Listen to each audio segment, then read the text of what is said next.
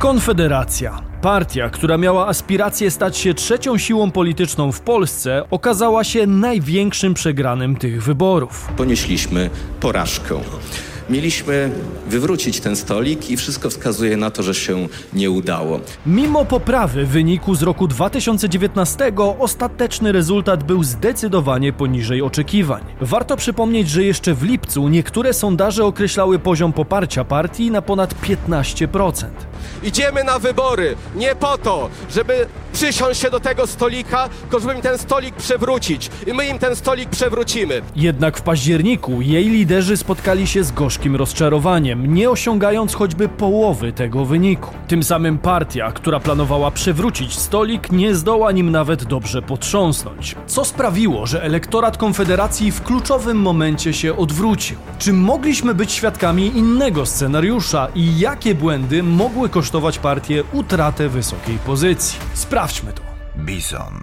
Włączeni do świata biznesu i finansów. Cześć, tutaj Damian Olszewski i witam Was serdecznie w programie Praktycznie o Pieniądzach i edukacyjnej serii Bizon, gdzie prostym językiem poszerzamy Waszą świadomość finansową. Wielu z Was pod jednym z poprzednich odcinków wyraziło zainteresowanie analizą wyborczej klęski Konfederacji. Dzisiaj więc rozłożymy na czynniki pierwsze potencjalne przyczyny tak dużego zwrotu akcji na przełomie jednej kampanii wyborczej. Zachowamy przy tym obiektywizm i chłodny osąd i dokładnie o to samo proszę zarówno entuzjastów, jak i przeciwników tego ugrupowania. Zanim jednak przejdziemy do konkretów, standardowo prośba o kredyt zaufania w postaci łapki w górę na potrzeby algorytmu. Nie przedłużając, czas to pieniądz, więc zaczynajmy. Historia powstania Konfederacji. Jak to się zaczęło? Konfederacja, koalicja o profilu prawicowym i eurosceptycznym rozpoczęła oficjalną działalność w roku 2019. Jednak jej korzenie sięgają znacznie wcześniej, kiedy to różne ugrupowania i politycy o podobnym profilu ideologicznym zaczęli ze sobą współpracować. Zaangażowany w partię jest choćby weteran polskiej sceny politycznej pan Janusz Korwin-Mikke. Początkowo koalicja skupiała dwie główne frakcje. Partię Korwin pod przewodnictwem Janusza Korwina-Mikke oraz Ruch Narodowy, którego liderem był Robert Winnicki. Komitet nosił wówczas roboczą nazwę Koalicja Propolska, stanowiąc kontrast wobec Koalicji Obywatelskiej. W kolejnych miesiącach drzwi Konfederacji otworzyły się dla Stowarzyszenia Skuteczni, kierowanego przez Piotra Liroja Marca oraz organizację Pobudka z Grzegorzem Braunem na czele. Ostatecznie w skład koalicji weszła również Federacja dla Rzeczpospolitej, dowodzona przez Marka Jakubiaka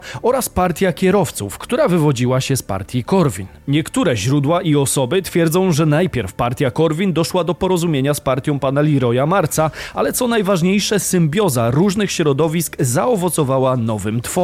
Koło poselskie Wolność i Skuteczni, działające w Sejmie, zmieniło nazwę na Konfederację i Jacek Wilk został jej przewodniczącym. Konfederacja Korwin-Braun-Liroy Narodowcy zaznaczyła najszerszy od 1989 roku Sojusz Narodowców. Koalicja ta gromadziła polityków i niezrzeszonych aktywistów o różnych poglądach, od konserwatystów aż po libertarian. Wszystkich ich łączyła jednak głęboka nieufność do działań Unii Europejskiej. W pierwotnym zamyśle Konfederacja miała w wyborach jesienią 2019 roku stanowić spore wyzwanie dla partii PiS. Niemniej jednak, jak to często bywa w przypadku sojuszy politycznych, nie trzeba było długo czekać na pierwszy rozłam w strukturach. W czerwcu 2019 roku Marek Jakubiak oraz Piotr Liroy Marzec zadeklarowali utworzenie własnej partii i opuszczenie projektu Konfederacja. Konfederację wymyśliłem ja. No. Nazwę nawet wymyśliłem.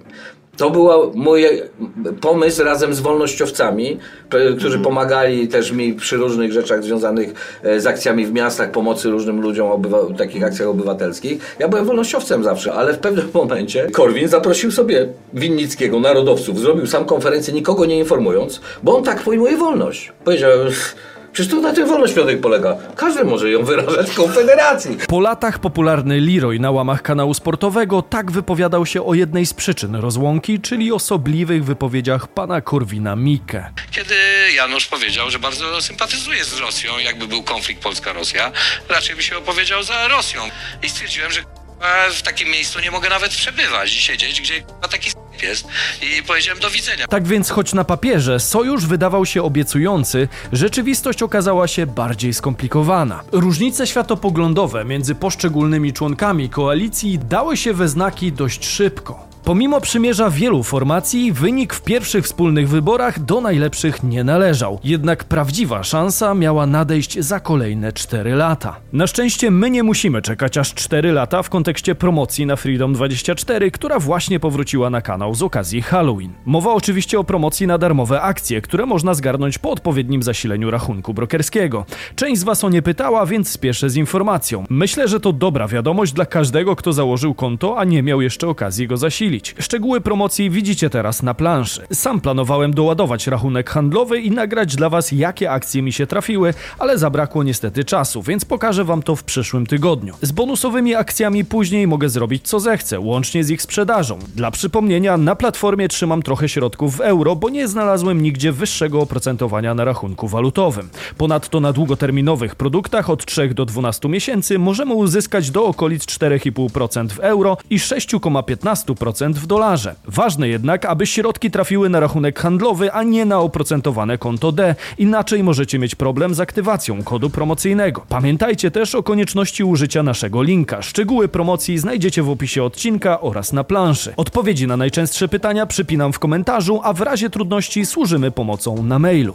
Błędy Konfederacji. Dlaczego stracili zaufanie wyborców? Długo można by wymieniać przyczyny blamażu po stronie partii, więc postaram się podkreślić najważniejsze z nich, licząc przy tym, że wyrazicie własną opinię w komentarzach, uzupełniając moją. Po pierwsze, kontrowersyjne postacie Konfederacji i problemy kadrowe. Janusz Korwin-Mikke to niezaprzeczalnie kontrowersyjna figura na politycznej mapie Polski, która od lat wzbudza skrajne emocje. Niektóre wypowiedzi pana Janusza dla przeciętnego wyborcy ocierają się wręcz o karykaturę politycznej poprawności i celową prowokację. Nie ma takiego dowodu, powtarzam jeszcze raz. Jest nagroda pół miliona funtów dla człowieka, który wskaże cień dowodu, że Adolf Hitler wiedział o Holokauście. Po prostu nie wiedział, proszę sobie wyobrazić. Znaczy, wiedział albo nie wiedział, nie wiem czy wiedział, ale istnieje ogromna możliwość, że nie wiedział. W trakcie tej kampanii tzw. protokół 3% także zadziałał bez zarzutu i panu Januszowi jak zwykle zaraz przed wyborami z ust wylało się nieco za dużo. Choćby jedna z ostatnich wypowiedzi na temat głośnej afery pedofilskiej na polskim YouTubie, gdzie w dość niefortunnym momencie polityk odniósł się do wieku zgody na czynności seksualne.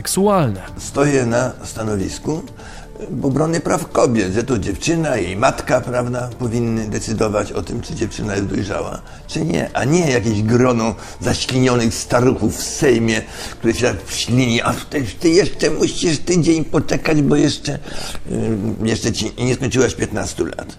Kontrowersyjne wypowiedzi jednego z liderów z pewnością mogły wpłynąć na wyniki wyborcze, co zresztą zauważa sama partia. Bowiem sąd partyjny Konfederacji podjął niedawno decyzję o zawieszeniu Korwina Mikego co oznacza utratę miejsca w Radzie Liderów, gremium decydującym o kluczowych kierunkach działania ugrupowania. Korwin Mikkego zawiesiliście, w kon- wyrzuciliście z konwentu liderów, cokolwiek to jest i zawiesiliście... Rada Liderów. Rada Liderów, Zarząd de przepraszam. facto.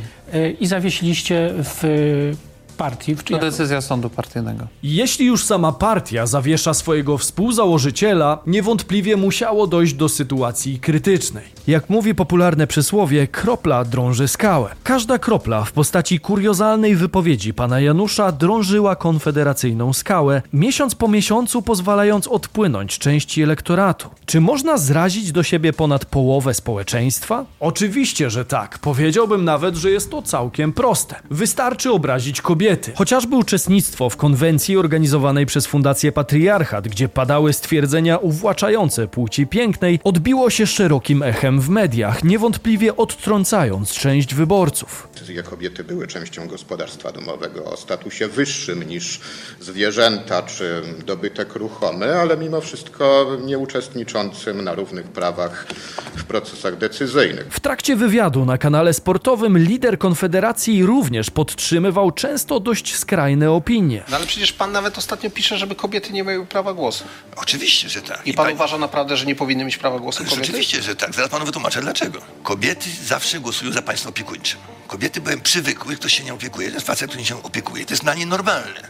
Czyli, Jeżeli Wielu miałem kobiet prawda, w życiu, które jak zrobiły jakieś głupstwo, to, mi, to ona mi mówi, dlaczego mi nie, nie zabroniłeś? Problem w tym, że pan Janusz od dłuższego czasu sprawdza się bardzo dobrze jako wzbudzający emocje publicysta, czy też barwna postać internetowa, ale już mniej jako polityk, który czasem musi trzymać język za zębami. Inna sprawa, że często jego wypowiedzi cytowane są w co bardziej pikantnych fragmentach, zniekształcających wydźwięk całości komunikatu. Człowiek, który mówił, że kobieta traktowana jak dobytek jest akurat wrogiem Konfederacji, więc nie rozumiem, czemu się przyczepiło do Konfederacji i do mnie, ale się przyczepiło dlatego, że szef kampanii zabronił mi prostować, zabronił mi pozwać tych ludzi o, do sądu I, i co więcej przepraszano za mnie, czyli przyznano, że Korwin-Mikke popełnił błąd. To samo zresztą było z aferą z youtuberami. Jednak tak doświadczony polityk powinien doskonale zdawać sobie sprawę z tego, że w erze szybkich treści pojedyncze zdania to podstawa do ataku, którą z pewnością wykorzysta rywal. Każdy wybryk członka partii kosztował konieczność tłumaczenia się z gaf, z którymi niekoniecznie musi zgadzać się przecież całe ugrupowanie. Medialnie jednak wszyscy trafiają do jednego worka, na przykład z napisem lekka pedofilia to nic złego. A i tak za wami stoi Korwin Mikke i lekka pedofilia. Nie zmienicie tego. Czy będzie Bosak, czy będzie Mencen. za wami I tak stoi wami Biedroń bijący matkę. Co również może zaskakiwać, to fakt, że władze partii nie zdecydowały się na stanowczą interwencję, mimo świadomości, do czego mogą prowadzić takie ruchy, co potwierdził nawet Krzysztof Bosak. Kobiety powinny zarabiać mniej, bo są słabsze, mniejsze i mniej inteligentne. Zgadza się pan z tymi poglądami? Nie. Zachęcam panią redaktor, jeżeli chce pani dyskutować o wypowiedziach Korwina, żeby go pani zaprosiła. Ale ja, ja pana zachęcam do tego, żeby pan zapytał się, dlaczego on opowiada tak, Ja wiem, ja pytałem tak bredzi. Ja wiem. Wie pan, dlaczego tak bredzi? Wiem. Dlaczego? Powiedział, że lubi być kontrowersyjny. Czy można więc większość zasług co do wyniku Konfederacji przypisać panu Januszowi? Myślę, że nie do końca, choć tak może uważać choćby pan Krzysztof Bosak, jeden z liderów ugrupowania. Po pierwsze, gdyby pan Janusz był ukryty, to mielibyśmy lepszy wynik. Jego komentarze jednak były szeroko obecne i myślę, że nam zasz- zaszkodziły na finiszu e, kampanii. E, Odstraszyły wielu e, wyborców zupełnie niepotrzebnie. Z kolei sam pan Korwin-Mikke uważa się za czarną owcę i niesłusznie odtrąconą ofiarę obecnej retoryki Konfederacji. Jestem w tej chwili czarnoowcą, jestem głównym wrogiem tego ustroju. Jednak trzeba podkreślić, że takich postaci oraz niespójności w prowadzonej kampanii było dużo więcej. W kontekście kontrowersji nie można pominąć postaci Grzegorza Brauna, który również w ostrych słowach odnosi się do wielu kwestii. Przykładem może być choćby opowiadanie się za karaniem za homoseksualizm. Ja dzisiaj opowiadam się za penalizacją y, aktywności homoseksualnej jako takiej. W ogóle? Tak. Czy też grożenie panu Niedzielskiemu powieszenie wprost z mównicy sejmowej. Będziesz pan wisiał. Panie pośle, proszę, panie pośle! Jawne groźby, nawoływanie do homofobii czy orzekanie, że kobiety nie zasługują na prawa wyborcze, były oczywiście dla Konfederacji sporym ciężarem i strzałem w kolano. Jako, że obaj panowie uważani są za trzon ugrupowania, tego typu opinie przekładają się bezpośrednio na sympatię wśród wyborców. Zwłaszcza tych, dla których sprawy światopoglądowe i społeczne są faktorem decydującym o wyborze danej partii. Jeśli partia nie zdecyduje się na zdystansowanie do niektórych postaci, wizja jej spektakularnych osiągnięć wydaje się raczej utopią. Niezależnie od programu gospodarczego. Zdaje się, że kwestie społeczne oraz światopoglądowe nadal budzą dużo więcej emocji niż na przykład podatki. Problemy kadrowe Konfederacji, jeśli tak można to nazwać, są jeszcze bardziej zauważalne, gdy wyjdziemy poza obręb liderów ugrupowania. W tym kontekście warto wspomnieć choćby o wypowiedzi pani Samueli Torkowskiej na dość niepoprawny politycznie temat. E, Komu by pani życzyła zwycięstwa? Nie powiem. Dlaczego nie? No to jest dość prosta odpowiedź. Nie powiem, bo trwa kampania i jest to dosyć niepoprawne politycznie. Nawet w, w samej partii zdania są podzielone, więc Ale w sensie- proszę, znaczy, chciałabym, żeby pan uszanował, że na razie wolałabym się wstrzymać jakimiś Ale w Konfederacji e, są zdania podzielone na ten temat? W sensie tam jest dyskusja na ten temat, kto powinien tę wojnę wygrać? Oczywiście, że tak, każdy ma jakieś swoje prywatne poglądy. Trzeba przyznać, że kandydatka z ramienia Konfederacji powiedziała dość sporo przy tej próbie nic nie mówienia, jednocześnie dokładając sporą cegiełkę do narracji o potencjalnej prorosyjskości swojego ugrupowania. Konfederacja w trakcie całej kampanii wydawała się nie do końca panować nad doborem kandydatów na swoje listy wyborcze. Zdecydowana większość z nich to postacie anonimowe, nie odgrywające roli na politycznej scenie i pozbawione wpływu w swoich lokalnych środowiskach. Ich udział na listach wyborczych nie wnosił więc żadnej dodatkowej wartości, a nierzadko także szkodził partii. Mocnymi słowami skomentował te kwestie sam Dobromir Sośnierz, wprost nazywając część osób na listach wyborczych Konfederacji Pokemonami. Powiedział pan, y, użył pan takiego stwierdzenia jak y, Pokemony, które nam powyciągano na listach. Kto, kogo pan nazywa tymi Pokemonami? Przepraszam, ale to są pana słowa odnośnie kandydatów, którzy byli z panem na listach. Nie będę nikomu przykrości robił pokazując go palcem, ale no, nie wszyscy wiedzą, o, o których chodzi. No, były całe zestawienia takich właśnie Pokemonów, prawda? No i I znowu trzeba przyznać, że niezależnie od tego, kim były te osoby, określenie użyte przez jednego z liderów zespołu wydaje się nieco pozbawione taktu. W końcu liderzy partii sami przecież powinni wybierać osoby ich reprezentujące, a tego typu wypowiedź pewnie nie ułatwi kolejnego naboru do szeregów. Kiedy już jesteśmy przy wizerunku, nie można pominąć próby przeniesienia głównej aktywności partii do sfery social mediów, głównie na TikToka. Choć koncepcja wydaje się słuszna, zwłaszcza, że główną bazą wyborczą Konfederacji są osoby młode, cyfrowo zintegrowane, rezultaty tej decyzji raczej nie są zadowalające. Według sondażu Ipsos Koalicja Obywatelska zdobyła najwięcej głosów wśród osób w wieku 18-29 lat, aż 28,3%. Konfederacja, mimo wzmożonej aktywności, musiała zadowolić się dopiero trzecim miejscem, dzieląc je aequo z trzecią drogą.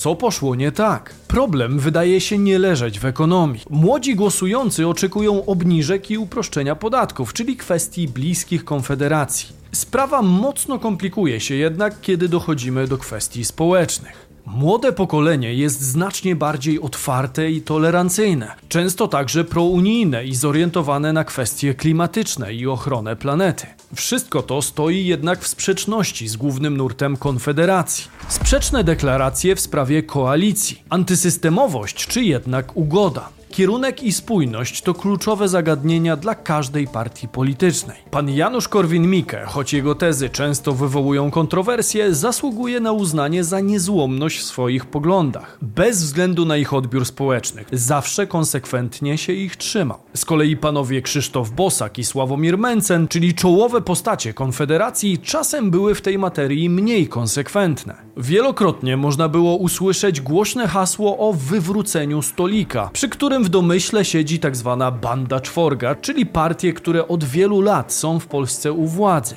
Idziemy na wybory nie po to, żeby przysiąść się do tego stolika, tylko żeby im ten stolik przewrócić. I my im ten stolik przewrócimy. Pierwotnie Konfederacja jasno deklarowała antysystemową postawę, podobnie jak pan Kukiz w roku 2015, zamykając tym samym drogę do współpracy z istniejącymi partiami. Proszę Państwa, w jedno nie wierzcie, że my będziemy rządzili z Konfederacją. Nie będziemy rządzili. Ich program to jest doprowadzenie Was do nędzy. Gdzie to nie bierzemy pod uwagę żadnej koalicji. Jesteśmy skupieni na jak najlepszym wyniku w wyborach, ponieważ chcemy realizować nasz e, program. Ta jasna i stanowcza pozycja przyciągnęła wielu wyborców, zwłaszcza tych antysystemowych i prawicowych. Z czasem jednak tonacja wypowiedzi nieco się zmieniła. Czy pan jest w stanie dać słowo wyborcom Konfederacji, że koalicji z Konfederacji z PiSem nie będzie? E, nie taka jest moja rola. E, w polityce demokratycznej em,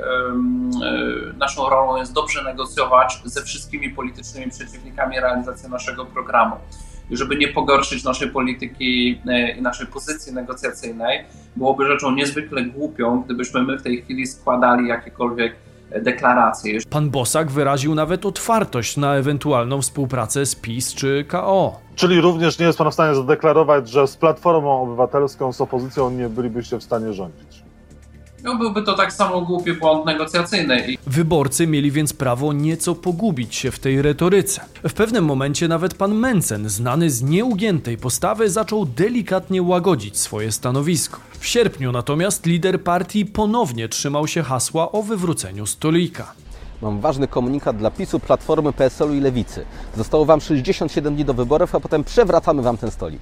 Pytanie, czy takie wahania taktyczne są dobre dla partii i czy w ogóle retoryka o braku sojuszy po słynnym przypadku pana Kukiza jest właściwa dla kampanii wyborczej. Na te pytania ciężko jednoznacznie odpowiedzieć bez szczegółowych badań, ale chętnie poznam Wasze opinie w komentarzach. Wiadomo, że z praktycznego punktu widzenia partia taka jak Konfederacja nie mogła liczyć na samodzielne rządy. Zatem zupełne odcięcie od zdolności koalicyjnych, podobnie jak zrobiła to partia PiS, mogło okazać się niewłaściwe w drodze do istotnej funkcji w rządzie. Jeśli jednak Konfederacja planowała pozostać wierna swoim ideałom i nigdy nie współpracować z żadną partią, to mogło być naprawdę ciężko o realizację jej postulatów. Tym samym partia, w przypadku wątpliwości co do antysystemowości, mogła stracić część antysystemowych wyborców. Z kolei w przypadku przekonania do ich niezdolności koalicyjnej i sygnałach o systematycznej utracie poparcia, mogła stracić wyborców, którzy bali się o zmarnowanie głosu.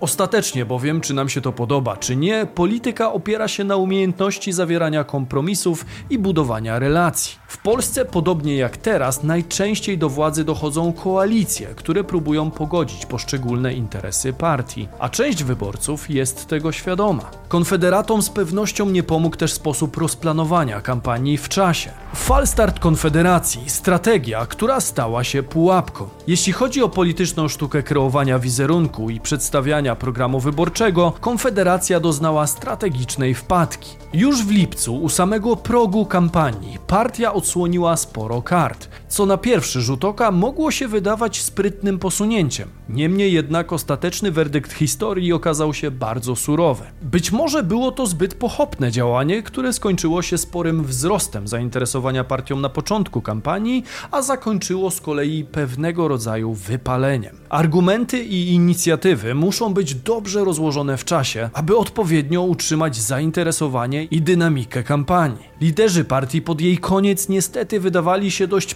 przygaszeni i zmęczeni, co z pewnością nie pomogło w przekonaniu wyborców przed samą metą. Co gorsza, przez tak szybki bieg przed siebie, to co miało być atutem Konfederacji, obróciło się nieco przeciwko niej. Koalicja Obywatelska, PiS czy też Trzecia Droga, czyli wytrawni gracze na politycznej szachownicy, po części wykorzystali program Konfederacji. Jej popularne postulaty posłużyły w kampanii trzeciej drogi, która z pewnością uszczknęła w ten sposób część kapitału społecznego. Narracja partii została także wykorzystana przez partię Jarosława Kaczyńskiego. Zdając sobie sprawę z potencjalnego zagrożenia ze strony prawicowej konfederacji, PiS zaczął dużo wyraźniej manifestować swoje eurosceptyczne i antyukraińskie stanowisko. W efekcie elektorat prawicowy, poszukujący pewnej stawki, w dużej mierze wpadł w bardziej znane i sprawdzone już ramiona. Co do Ukraińców w kampanii, w tej kwestii również trzeba postępować ostrożnie. W kontekście rosnącej liczby Ukraińców w Polsce antyukraińska narracja nabiera bowiem specyficznego wymiaru. Oczywiście z jednej strony elektorat prawicowy mocno utożsamia się z podejściem ograniczającym uprawnienia naszych sąsiadów, co z pewnością na początku kampanii podwyższyło wynik Konfederacji w sondażach i przyciągnęło część wyborców.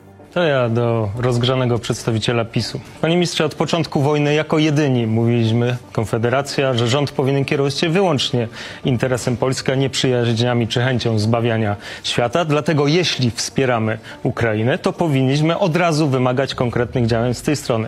Wy jednak zamiast wyegzekwować tak elementarną rzecz przy tej wielkiej pomocy 100 miliardów, jak ekshumacja ofiar Wołynia, nazywaliście nas w związku z tym agentami ruskimi. Warto pamiętać jednak o drugiej stronie medalu. Obywateli Ukrainy jest w Polsce coraz więcej. Część z nich zintegrowała się z polskim społeczeństwem i uzyskała także polskie obywatelstwo, co oznacza, że mniejszość ukraińska jest w stanie wpłynąć na polityczną mapę kraju. Co więcej, trend wzrostowy w tej kwestii z pewnością się utrzyma. Zatem coraz większa liczba Ukraińców z polskim paszportem będzie miała coraz większy wpływ na kształtowanie się polskiej rzeczywistości politycznej. W tym kontekście nie można lekceważyć faktu, że mimo posiadania polskiego obywatelstwa, Ukraińcy zwykle zachowują głęboką tożsamość narodową. Otwarte antyukraińskie postawy nie przekształcą tego elektoratu w sojuszników PiSu czy też Konfederacji, ani dziś, ani w przyszłości. Owa narracja powinna być zatem ostrożnie rozważana przez każdą partię, która zamierza osiągnąć szerokie poparcie społeczne. Konfederacja versus reszta świata. Niezależnie od sympatii politycznych, ciężko było nie zauważyć, jak bardzo obleganą twierdzą stała się partia po nagłym wzroście jej popularności w sondażach. Głosy na temat trzeciej pozycji ugrupowania zarówno dla partii konkurencyjnych, jak i mediów głównego nurtu stanowiły sygnał do pełnoskalowego ataku. Po połączeniu sił opozycyjnych w program i poszczególne postacie Konfederacji uderzał zarówno TVN, choćby w reportażu Mroczne Widmo,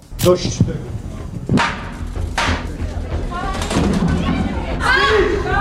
Kompletne studium szaleństwa. Pociąć? Precz z Unią Europejską! To są chłopaki wygłodniałe władzy.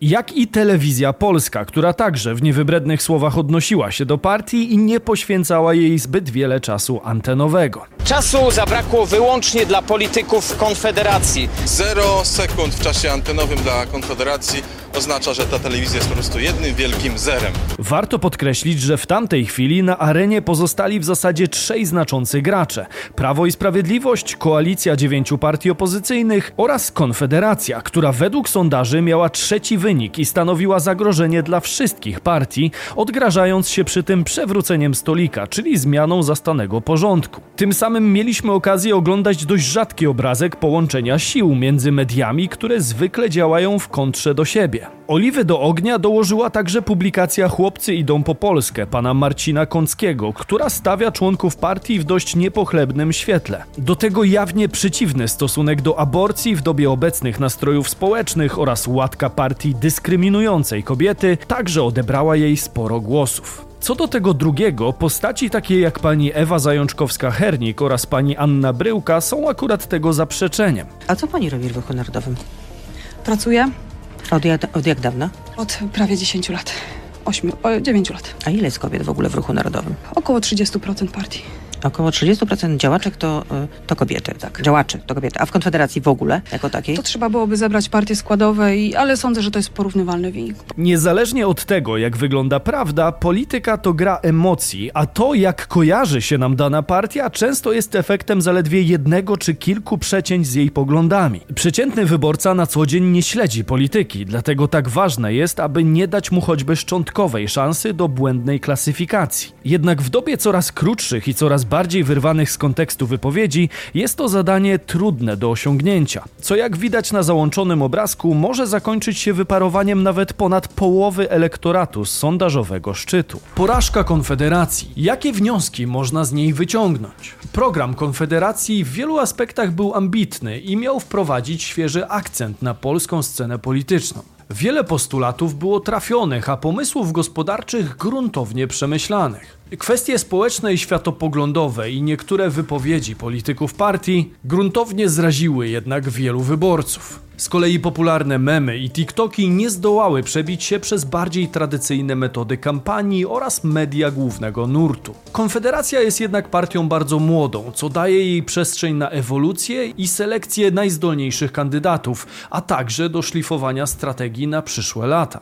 Nie wróży pan e, sukcesów nowemu rządowi opozycyjnemu, Koalicji Obywatelskiej, Trzeciej Drodze i Lewicy? Nie, uważam, że ten rząd będzie miał olbrzymie problemy na każdym kroku. Nie, nie bardzo wiem, w jaki sposób Tusk chce pogodzić e, PSL z lewicą. Nie wiem, jak chce pogodzić swoich liberałów z partią Razem. Nie wiem, jak chce pogodzić Zielonych z e, PSL-em. Przecież te, ci, te składowe mają zupełnie sprzeczne ze sobą e, propozycje. Przykład Konfederacji pokazuje, że ciekawy program gospodarczy i wiedza ekonomiczna nie wystarczy, aby przysłonić defekty społeczne i światopoglądowe. Jakie były przyczyny tak solidnego rozminięcia się rzeczywistości z oczekiwaniami? Podzielcie się opinią w komentarzach. A jeśli ten materiał był dla Was wartościowy, to proszę o łapkę w górę i udostępnienie go dla innych. Ciekawe publikacje znajdziecie także wokół mnie. Subskrybujcie kanał, aby nie przegapić kolejnych filmów i zajrzyjcie koniecznie do oferty partnera odcinka. Tymczasem do zobaczenia już jutro. Cześć!